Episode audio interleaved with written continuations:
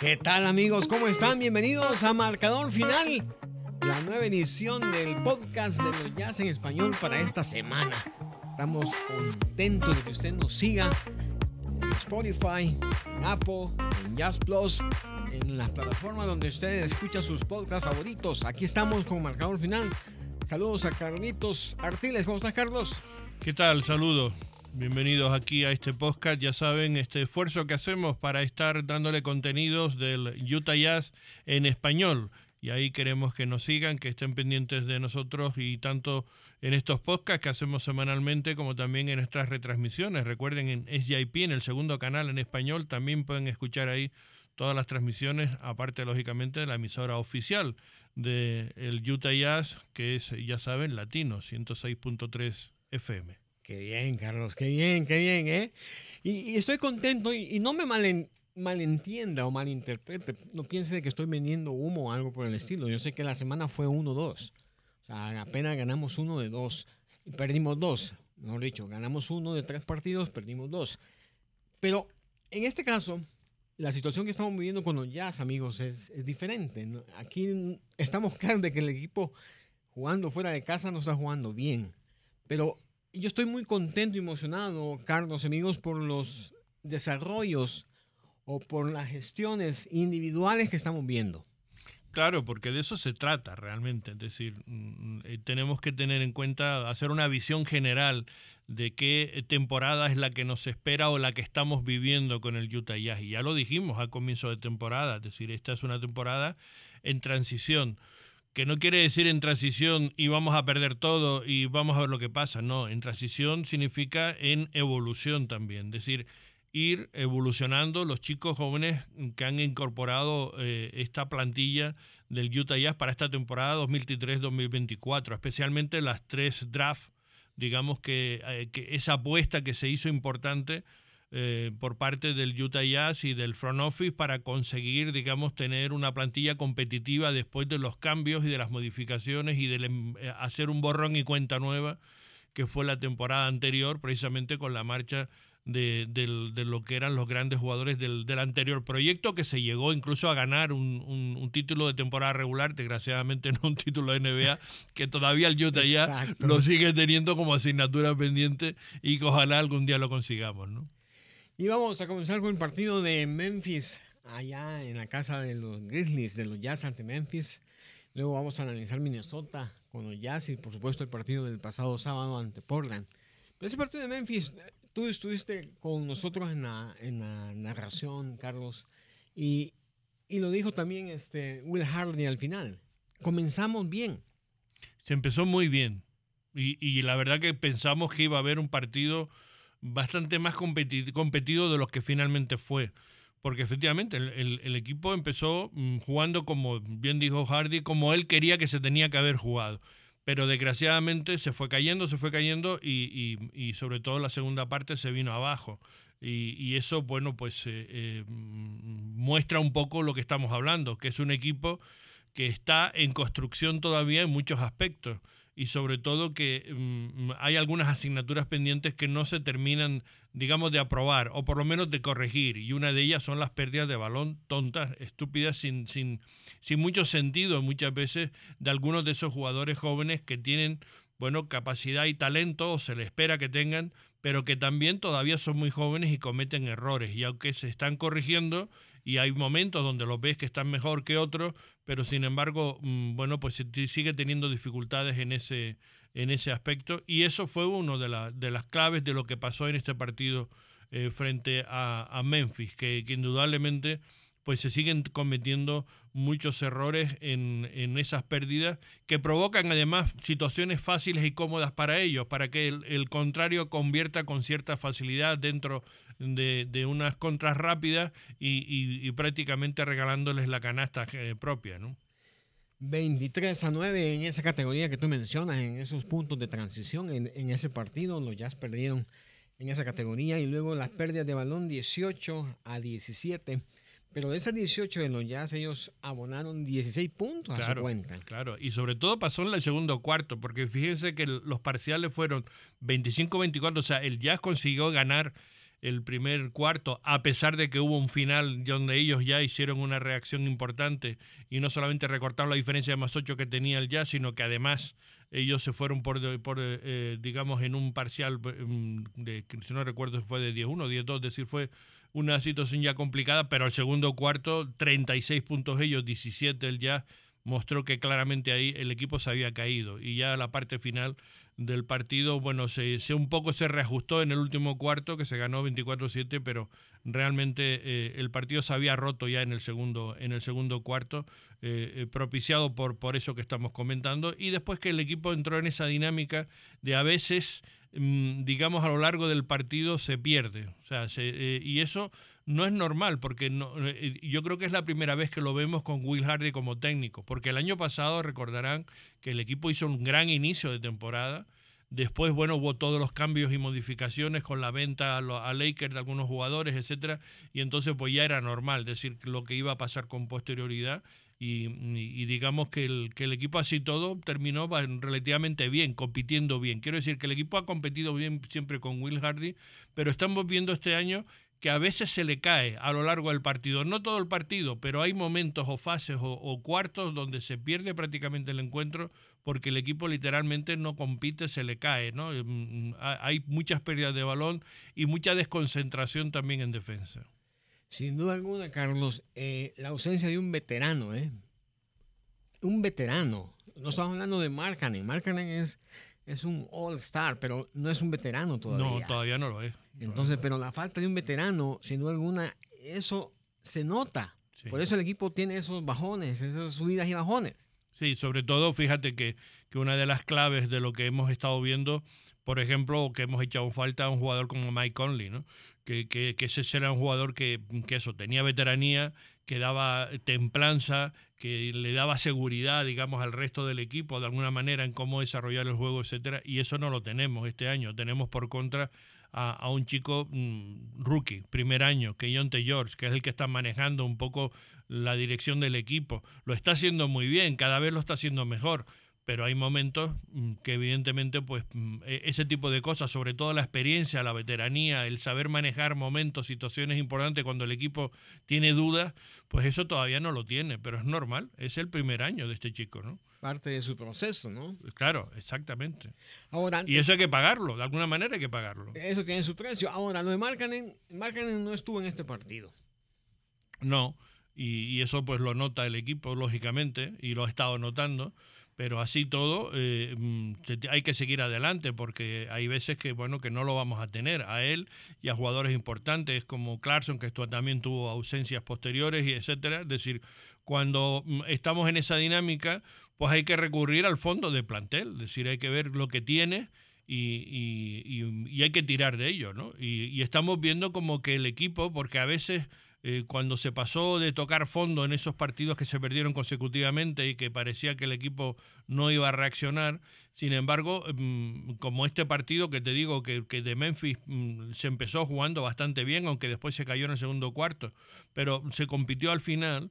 Eh, después veremos los partidos posteriores como si el equipo ha reaccionado. Si Will Hardy eh, primero lo maneja muy bien, lo que tiene, lo va, le va buscando soluciones a los problemas que se le plantean en cada partido y además, creo que otra cosa importante y es que hay mejores jugadores en el plantel de lo que mucha gente piensa. Y cuando se les ha pedido que den un paso adelante, pues están empezando a darlos y, muy bien. Lo digo por el italiano Simone Fontecchio, lo digo por, por, por el, el pivo turco. Es decir, ese tipo de jugadores que eh, eh, Chris Dan, que están empezando a mostrar que cuando se les da minutos y se les da posibilidades, pues ellos también están dando eh, un paso adelante poco a poco, ¿no? Y lo de Simone Fontecchio llama mucho la atención porque todo el mundo lo ve a él como un arma ofensiva, pero tiene un juego defensivo muy bueno. Sí, francamente sí, y, además em, eso es una de las cosas que le pidió Will Hardy y que además le ha dado eh, a Hardy eso, el italiano, con lo cual le está dando muchos minutos y mucha confianza, porque le ha pedido ese esfuerzo y él está dando todo lo que tiene, digamos, en ese aspecto, que no era su faceta principal, efectivamente, no vino aquí como un gran defensor, vino a Utah como un buen tirador exterior y, de, tres, básicamente, y al final resulta que, que nos está también dando un, resultado espléndido por lo que le ha pedido Hardy de que haga un esfuerzo en ese trabajo defensivo y lo está haciendo y muy bien. Y luego lo de George Seven nos da tranquilidad. Nos, manda el mensaje de que en esa posición no hay problema. No, y, estamos viendo que cuando se está utilizando la rotación de dos cinco de verdad, es decir, eh, cuando ya está recuperado eh, eh, Walker Kessler y entonces son ellos los que se combinan en esa posición de pivote y no tiene que hacer combinaciones extrañas con Olínico, con Collins, que no estaban funcionando, que estaban siendo complicados esos ajustes en, las rotaciones, pues está funcionando mejor el equipo, sin duda alguna. Y, yo creo que eso efectivamente, como tú dices, da una garantía de, de, futuro de que esto puede funcionar y que, porque además hay que decir una cosa, el turco no es tan eh, tampoco muy mayor, tiene 26, eh, 27 años, si no recuerdo mal. O sea que es un jugador todavía eh, que, que, puede tener mucho recorrido y, puede ser un jugador de fondo de plantilla y de, y de rotación para este equipo muy importante. ¿no? Ya sabemos que los turcos los pibos turcos han funcionado bien en este equipo. Claro, y son muy queridos por la gente. ¿eh? Sí, muy queridos. Luego lo de Kessler, que ya está de vuelta, Carlos, y que lo está haciendo cada vez de mejor manera. Sí, sí, sí. Eh, pasó un momento un poco mm, complicado en el inicio de temporada. Eh, vimos que después claramente era un problema de que estaba tocado, estaba lesionado en el codo, tuvo que parar ha estado varios partidos ausente, ha vuelto, digamos, a entrar en, en, el equipo ya una vez recuperado de ese codo y está otra vez entrando en una dinámica muy, muy, muy positiva, ¿no? Sobre todo ese trabajo de protección de los aros realmente eh, está haciendo partidos espectaculares, ¿no? Y lo, de Cayonte George, ¿eh? que cada vez lo vemos más. Yo no tengo idea cómo disfruto ver a este rookie cada partido. Sí, porque estamos viendo que este es un jugador sorpresa para todos, por lo menos para nosotros. Para el front office probablemente no, porque apostaron por él. Es decir, cuando ya lo decíamos en... en, algo le habían visto ya. Exacto, algo le habían visto en el puesto 16 y además habían otros, eh, digamos, bases auténticos eh, que, que, lo dejaron pasar y, optaron por Keyonte, que en principio no era eh, un, jugador para ser un, un base, para ser un jugador digamos, que, que, sea el organizador del juego del equipo y que se le dé a él la responsabilidad de un poco de, asumir esa, esa función. Y, estamos viendo que se, acertó con él, porque, bueno, pues un poco como hizo Donovan Mitchell al séptimo partido, digamos, de repente apareció de titular y, ya no lo ha soltado, ya, ya ha agarrado esa posición y cada vez va más, ¿no? Y, y estamos viendo que, que esta es una proyección de futuro realmente eh, no solamente brillante, sino que yo creo que, que nos va a dar muchas, muchas eh, alegrías. ¿no? Y si te das cuenta, Carlos y amigos que nos están escuchando, esto es marcador final del nuevo podcast de los Jazz en español. Si te das cuenta, eh, primero aseguró o está tratando de asegurar el manejo del balón, lo cual es muy importante para que de alguna manera ataquemos esa falla que tenemos de las pérdidas de balón. Número dos, está mejorando su lanzamiento de perimetral, de larga distancia. En este partido se fue 2 de 4 en larga distancia. Mm. Y ahora, últimamente lo hemos visto atacando el aro. Ya está atacando más el aro. Entonces, él está básicamente siguiendo un plan de trabajo. Sí, efectivamente.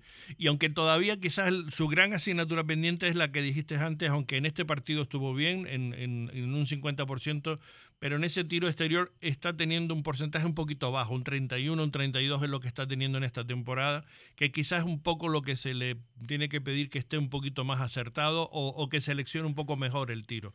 Pero no está mal, es el primer año y, sus circunstancias, eh, bueno, pues tienen que ser esas, la de ir evolucionando, ir mejorando poquito a poco en ese tiro exterior y sobre todo en esa confianza, como tú dices, de atacar el aro, de ir a por, eh, a, por machacar, como hizo en una de las jugadas espectaculares que yo creo que ya va a quedar para la temporada porque fue realmente eh, sensacional y, y que está mostrando eso, que es un jugador que puede em, tener muchas eh, mm, facetas, o sea, polifacético en todos los aspectos. aparte de saber moverlo bien, cada vez mm, tiene menos pérdida de balón, cada vez se eh, mejora, digamos, su sentido de cómo tiene que, que, que hacer el pase, cómo tiene que eh, encontrar al compañero el mejor, la mejor situación posible. También él sabe asumir su propio rol, aunque insisto, esto es, eh, estamos en fase de esa evolución y, lo bueno es lo que tú dices, que estamos viéndolo en, vivo y en directo como un jugador de esto está poquito a poco mejorando y desarrollándose, ¿no? Es en este primer año que además lo está haciendo a pasos agigantados, con lo cual se está viendo la evolución positiva en cada partido, ¿no? Sí, porque su scouting va cambiando cada, cada juego, en cada juego, lógicamente va a llegar un punto en que los demás lo van a considerar como una verdadera amenaza de larga distancia o una amenaza entrando a la, pintura. Entonces es ahí cuando ya él llega a esa categoría de amenaza en donde nos va a ayudar a hacer más spacing, a abrir más la zona, a abrir más los espacios, porque lógicamente va a llamar más la atención, va a llamar más, marca. Y ese es lo, el objetivo final, se puede decir, con... Claro, porque es cuando los rivales se van a preocupar de él y van a, fijarlo y entonces va a permitir que haya más espacios para los otros compañeros. Esa es la clave, claro. Eso es fundamental. 8 puntos, 2 asistencias en este partido, 105 Memphis, 91 los Jazz. Luego pasamos al siguiente partido, Carlitos y amigos, el partido de, del día jueves ante los Wolves, ante el cuadro de los Timberwolves. Un equipazo, ¿eh? Sí, bueno, por algo son los líderes de la conferencia oeste por algo, eh, bueno, son los, los, eh, eh, los que están ahora mismo teniendo mejor nivel en este arranque de temporada, ¿no? Están siendo un equipo formidable. Antes hablamos de Mike Conley. Mike Conley les ha sentado a ellos como anillo al dedo, es decir, como se suele decir en español. Es les corre el show, ¿eh? bueno, es impresionante, ¿no? Y encima además está teniendo menos lesiones de lo que habitualmente hacía, tenía con el jazz, porque para mí esa es su gran asignatura. Bueno, los problemas que eh, siempre decíamos nosotros que, que, de los 82 partidos que es una temporada regular, él jugaba un dos tercios, vamos a poner así por ser generoso. 60, 60. 60, 60 y pico partidos son los que jugaba, no, no, no aspiraba jamás. Y ahora con ellos está jugando casi todos los partidos, o sea, no, prácticamente no se ha alucinado o muy poco. Entonces, bueno, pues eh, Conley está siendo clave para, para este equipo que, que bueno, tiene un... Y, y, después otra vez, mm, yo creo que se puede decir claramente que eh, el francés eh, está de vuelta, ¿eh? Está de vuelta, sí. Está de vuelta. Y se está entendiendo cada vez mejor con, con Anthony John. Con Anthony John me parece que no era fácil combinar esas dos personalidades, esas dos figuras, dos jugadores importantes.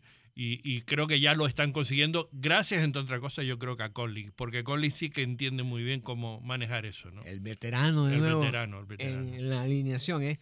No, y, y, te digo algo, ¿eh? eh lo de Gobert nos alegra porque esta es una liga de estrellas.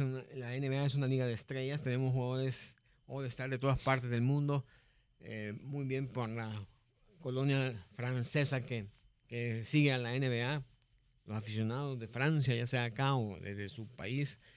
Pero lo de, lo, de Conley se va con 8 puntos y 7 asistencias en ese partido. Sólida, sólido, sólido en ese departamento. Mike Conley.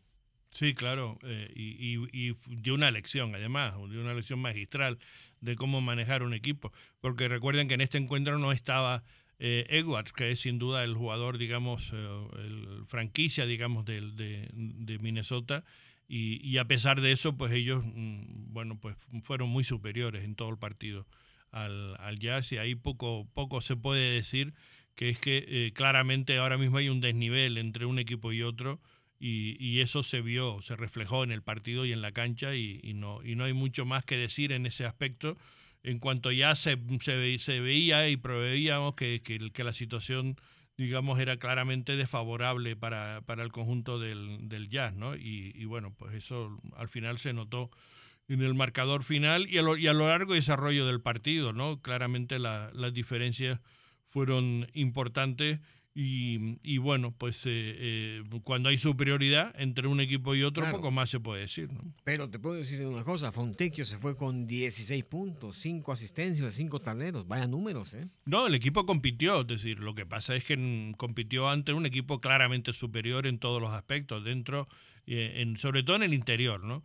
porque eh, como decimos, a pesar de que el jazz ha ido mejorando con la incorporación de Walter, eh, de Walker Kessler y, y Jules Seven también y tal, pero ellos eh, ahora mismo son muy superiores en ese aspecto. Y la verdad que otras veces Keller ha, podido competir más con Gobert, pero Gobert, como decimos, está de vuelta y, y en este partido en concreto pues le, le, ganó en todos los aspectos ¿no? a, a, Kessler y ahí le dio un repaso y, y, bueno, insisto, poco más se puede decir en ese, en ese aspecto cuando un equipo está en una muy buena dinámica y, el Jazz no estaba en la mejor condición posible, digamos, para afrontar ese, ese partido. Y bueno, pues eh, al final eh, el marcador refleja un poco la diferencia que había entre uno y otro.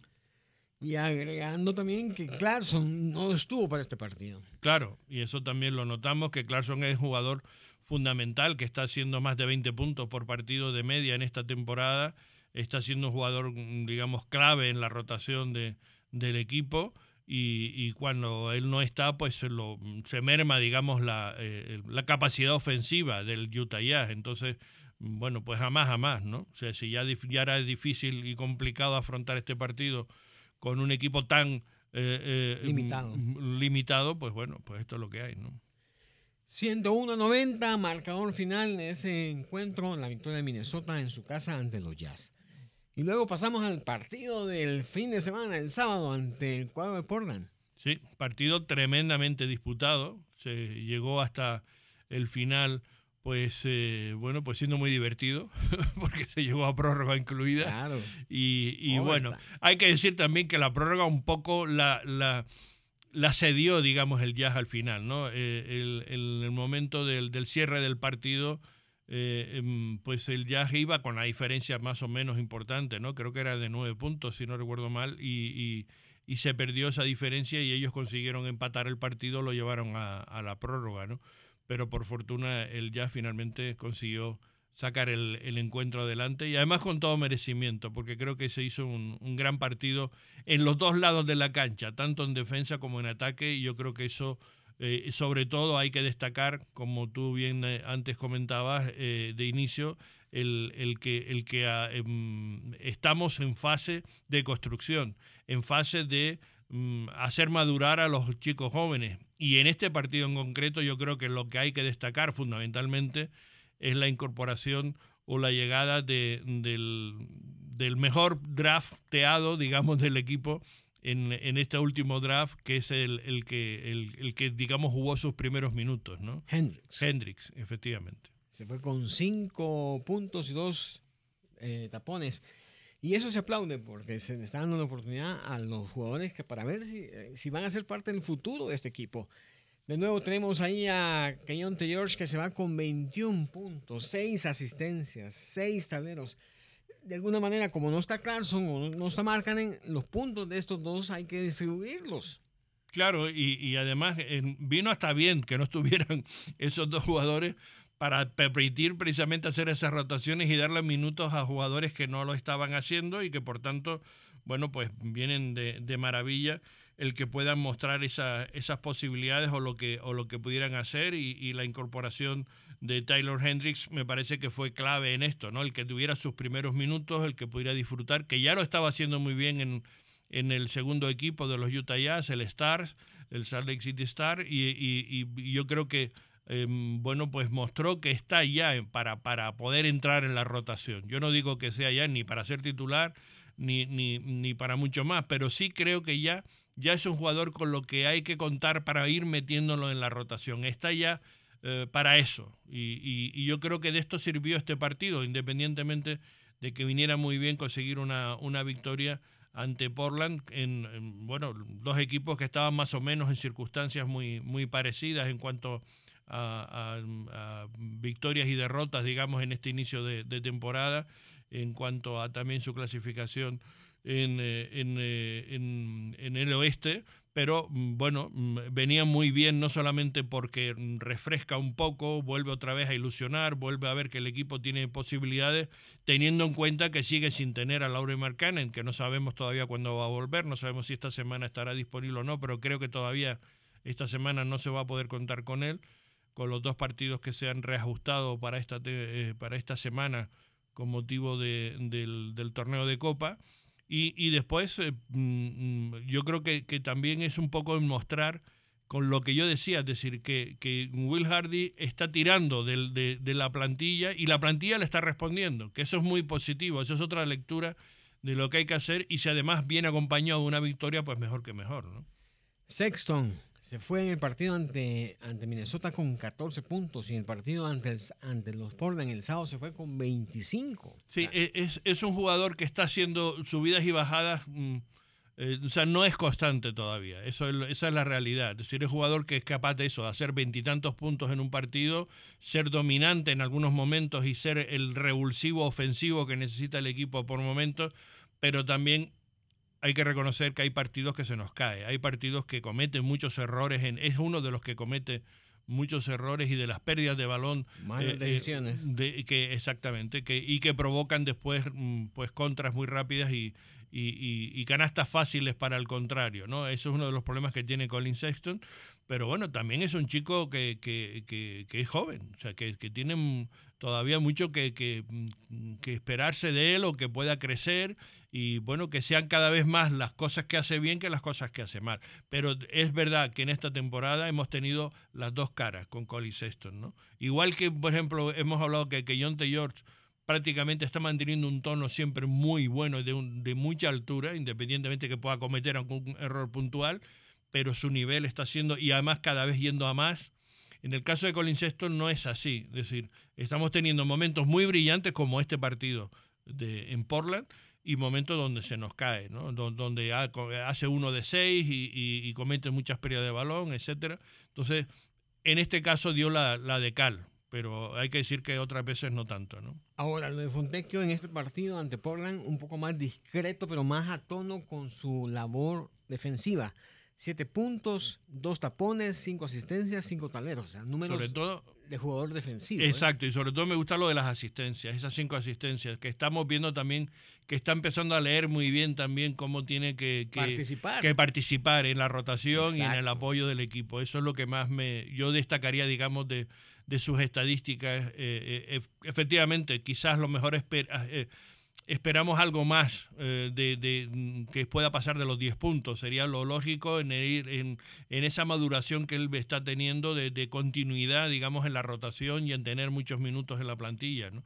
Pero bueno, mm, me parece que mm, lo compensa con esas asistencias que estamos comentando. ¿no? Y luego vemos a George Seven que se va con 9 puntos, pero se lleva 15 tableros y 4 asistencias, un tapón de nuevo vemos la versatilidad que estamos encontrando en estos elementos. Exacto, y sobre todo un tapón clave que significó muy valioso, digamos, para el triunfo del equipo. Y, y, después esos 15 tableros, pues son, son realmente... Oro. Oro, exacto, significativo de, de lo que puede aportar este jugador, ¿no? Eh, ya lo decimos, por eso creo que, que hemos encontrado, creo yo, el 5 que se necesitaba para completar con Walker Kessler. Yo creo que eso me parece que puede funcionar bien eh, ellos dos y, combinándolos durante todo el partido, creo que pueden ser eh, jugadores que, pueden aportar mucho para la rotación de los Utah. Y yo creo que también lo piensa Will Hardy. Por eso yo creo que le está dando minutos uno a uno y a otro. Sobre todo que ya no está haciendo combinaciones, insisto, extrañas con poner a Colin de 5 o a Marcano. Bueno, Marcano ahora es porque ha estado lesionado, pero que no ha estado haciendo esas cosas raras, sino que está poniéndolos a los dos que realmente que son los dos cinco, digamos, de, del, del plantel y lo está combinando y están funcionando. Y este es una muestra de eso en este partido y sobre todo esos 15 rebotes me parece que son eh, eso, oro para, para el equipo. ¿no? Kessler se fue con 12, 12 puntos, dos tapones, ocho tableros en el partido ante Portland. Sí, que casi es un doble-doble, ¿no? Porque son dos tapones, ocho rebotes. Es casi, podríamos decir, un doble-doble en, aportación de, de, Walker Keller. Segundo año, recordemos, con el equipo. Y, y, que está yendo, pues sí, para mí es uno de los, de los grandes proyectos de futuro de, este, de, este, de esta plantilla, ¿no? Yo sigo confiando en él absolutamente, es un jugador que nos puede aportar muchas cosas. Cada vez más creo yo que él está trabajándose mucho su muñeca, el tiro exterior, no le está entrando, pero creo que yo creo que va a trabajar y va a evolucionar mucho por ahí, porque se lo está trabajando y está ganando confianza en eso. No le está entrando, pero lo tira, sigue arriesgando, lo cual es bueno, lo cual es bueno. Él está reconociendo su momento de, tomar el tiro. Exacto. Que eso, eh, eso, aunque se diga tan sencillo, es muy difícil muchas veces. Claro. Que reconozcas que ahora vas tú. Claro. Ahora es tuyo. No, lo normal es que se te encoja la mano. O sea, lo normal es que no, no, no, lo tiro y tira tú que yo no, no me arriesgo, ¿no? Y él lo intenta y, lo, y, y, asume, eso es mm, personalidad. Y yo digo que, insisto, terminará entrándole, terminará metiendo uno o dos y después serán tres o cuatro. Y, bueno, pues a lo mejor en la rotación él podrá tener la opción de, que el técnico le diga, bueno, tienes tres o cuatro opciones en cada partido para que intentes meter uno o dos, ¿no? Para que vaya, de una manera, vaya agarrando forma. ¿eh? Exacto, exacto, exacto. 118 a 113 en la victoria de los Jazz ante el cuadro de Portland, con tiempo de alargue incluido. Ahora se nos viene una semana, Carlos, con la visita a los Mavericks allá en Dallas y luego un partidazo el día viernes a nivel nacional, ¿eh? No, se viene uno. 8 de la noche. Dos partidos, por eso digo tremendamente difíciles, tremendamente difíciles.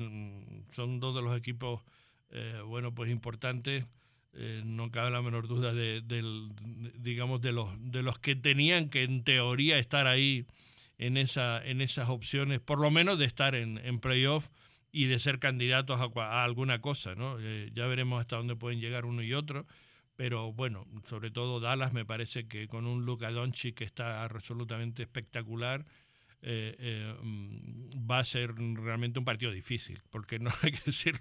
Además, si no contamos con Lauren Markkanen, decir, este es de los partidos, como estábamos hablando antes con los, con los Timberwolves, ¿no? Con, con, cuando estuvimos en Minnesota, va a ser una cosa igual, es decir, hay que a todo el mundo, ¿eh? Claro, hay que reconocer que ellos son eh, superiores y en este caso, pues con, con el caso de Dallas, evidentemente que es así, pero bueno, pues hay que ir con todo y por lo menos competir. Yo creo que es lo, que hay que intentar o lo que podemos pedirle a este equipo, ¿no? Que al menos compita sabiendo que no vamos a tener la ausencia de, bueno, de, jugadores como Laure Marken, ¿no? Que, es clave para querer intentar querer dar alguna sorpresa que es difícil, ¿no?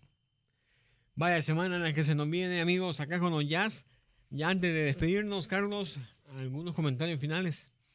Bueno, los comentarios finales es que, es que hay que seguir mm, mm, teniendo ilusión en este equipo, o sea, seguir viendo ah, a un Utah Jazz que está eh, evidentemente en fase eh, de construcción, como hablábamos, pero de construcción rápida, es decir, que estamos viendo evolucionar a chicos talentosos y yo creo que lo que podemos ver para los próximos partidos o lo que con lo que nos queremos quedar es, por ejemplo, ver darle más minutos a Tyler Hendricks, ver a ver eh, si te puede empezar a tener minutos en Sabaun, que estaba jugando muy bien con los Stars y que es un chico que también nos puede quedar, eh, nos puede dar muchas alegrías y completamos así a, ver ya en las rotaciones a estos tres jugadores del draft que yo creo que han sido mm, buenas elecciones, que no ha sido ningún error por parte del front office, que bueno, ya sabíamos que, que, que saben leer muy bien eh, cuáles pueden ser los jugadores talentosos y qué opciones tendríamos, ¿no? Y yo creo que esto lo vamos a estar viendo y creo que es en lo que nos tenemos que mm, digamos, ver y mirar de este equipo, ¿no? Ver cómo va evolucionando Keyon Taylor, evidentemente cada semana, cada partido, todas esas cosas en lo que nos tiene que alegrar, independientemente de que se consigan victorias o derrotas, porque no estamos para competir a, ser campeones de nada. En estos momentos eh, es absurdo que pensemos de esa manera y que la afición se tiene que centrar en ver el desarrollo de estos chicos que estamos viendo que tienen un talento eh, eh, espectacular. el mismo Walker Kessler, por ejemplo, insisto, segundo año, y yo creo que, que también merece la pena ir viendo su evolución. Y en definitiva, ver cómo se construye este nuevo proyecto, porque estamos en eso, es decir, eh, eh y Will Hardy también lo, lo, ha dicho, es decir, él quiere gente que esté siendo competitiva en cada partido.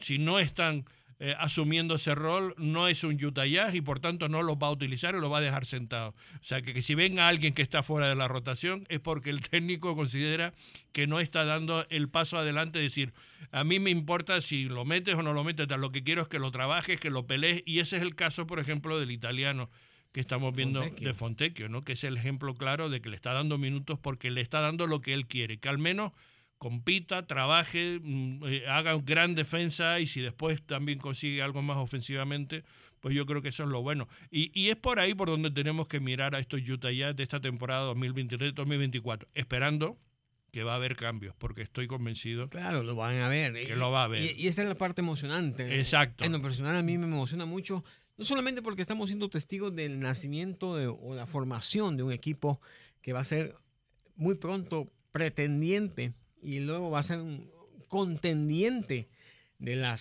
semifinales o finales de la, de la conferencia y de la liga. Se sigue buscando un veterano para la posición de base que acompañe a Keyonte, para que no tenga él toda la su responsabilidad. Y es clave para, para que este equipo, mm, digamos, más pronto que tarde empiece a ser ya un equipo muy- m- más que competitivo.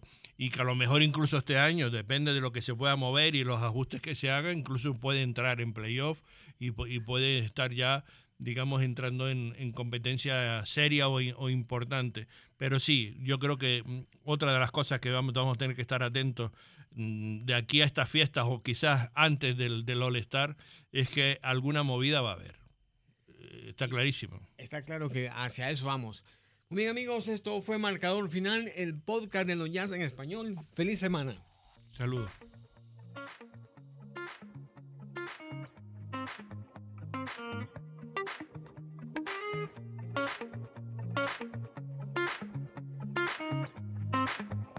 you.